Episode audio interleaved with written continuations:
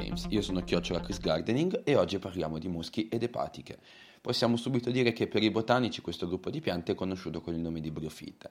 Generalmente vivono solo in habitat umidi, infatti sono molto acquatiche. Sono organismi multicellulari e vengono considerati più evoluti delle alghe, tuttavia sono piante ancora relativamente semplici, con cellule poco differenziate, benché alcune abbiano tessuti specializzati per trasportare l'acqua. Per il giardiniere i muschi sono molto più interessanti delle epatiche poiché si vedono in molti giardini dove tendono a crescere in zone umide e ombrose, quindi questo ci, già, ci dà già un indizio su quale parte è meno soleggiata rispetto ad un'altra nel nostro giardino. Le epatiche, a differenza, sono meno, sono meno, interessanti. Per il loro aspetto diverso dai muschi, sono piatte, cuoiose e talvolta lobate. I muschi invece hanno una struttura più elaborata delle epatiche, spesso con germogli eretti che presentano piccole foglioline. Come le alghe, le briofite, quindi muschi ed epatiche, possono riprodursi sessualmente solo in presenza d'acqua. Se non c'è acqua, le cellule sessuali maschili e femminili, quindi sperma e ovulo, non possono incontrarsi. L'alternanza delle generazioni. Con le briofite assistiamo ad un complesso ciclo vitale noto come alternanza delle generazioni, un fenomeno riscontrabile in tutte le piante oltre un certo livello di complessità. Due sono le generazioni di questo ciclo, gammeofitica e sporofitica. Nei muschi e nelle, piatiche, e nelle epatiche la pianta passa la maggior parte del suo ciclo vitale allo stadio di gammetofito. Nelle felci e tutte le piante più evolute lo sporofito è predominante. Nelle piante da fiore il gametofito è così ridotto che spesso non si fa riferimento ad esso. Nel gametofito ciascuna cellula porta solo metà del corredo genetico dell'organismo, pertanto le strutture che noi conosciamo come muschi o epatiche sono composte di mezze cellule, ovvero aploidi. È solo quando queste strutture rilasciano sperma e cellule uovo che si incontrano e fondono in presenza d'acqua, che si forma una cellula intera, diploide. Questa è la generazione sporofitica che nelle briofite si riduce a un semplice organo produttore di spore che rimane attaccato al gammetofito.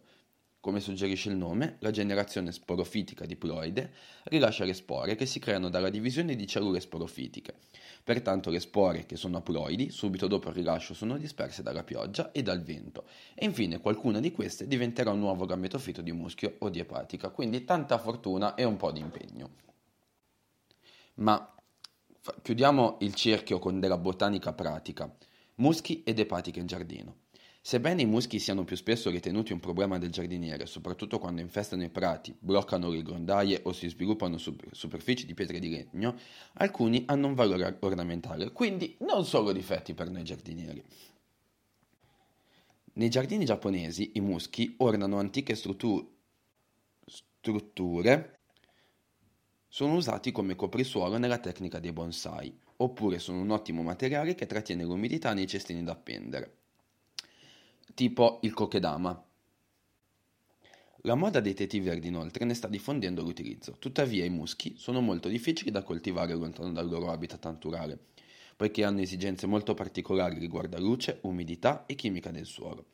Mattoni, legno, cemento e tufo sono tutte superfici armate dal muschio che possono essere preparate a ospitarlo, se trattate con latte, yogurt, letame o un misto di tre.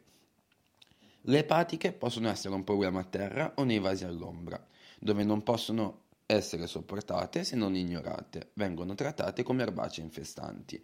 Quindi sta tutto un po' anche allo scopo di quel che serve.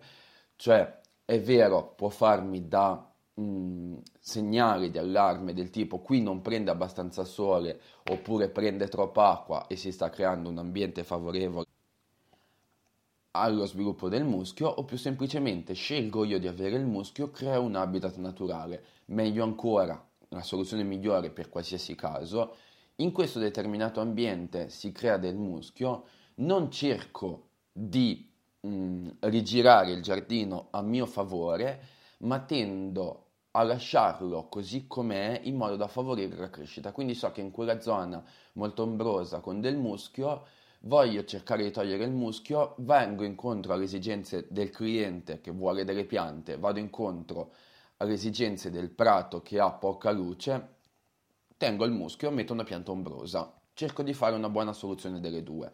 O più semplicemente tolgo il muschio, lo uso per fare delle kokedama, che sono delle bellissime sfere, e buonanotte al secchio. Quindi dipende tutto da quello che vogliamo noi. Veloce, semplice, facile. Io vi ringrazio per l'ascolto, come sempre vi ricordo di seguirmi su chiocciola Chris Gardening su Instagram, continuare ad ascoltare podcast, qualsiasi cosa scrivetemi in privato, zero problema.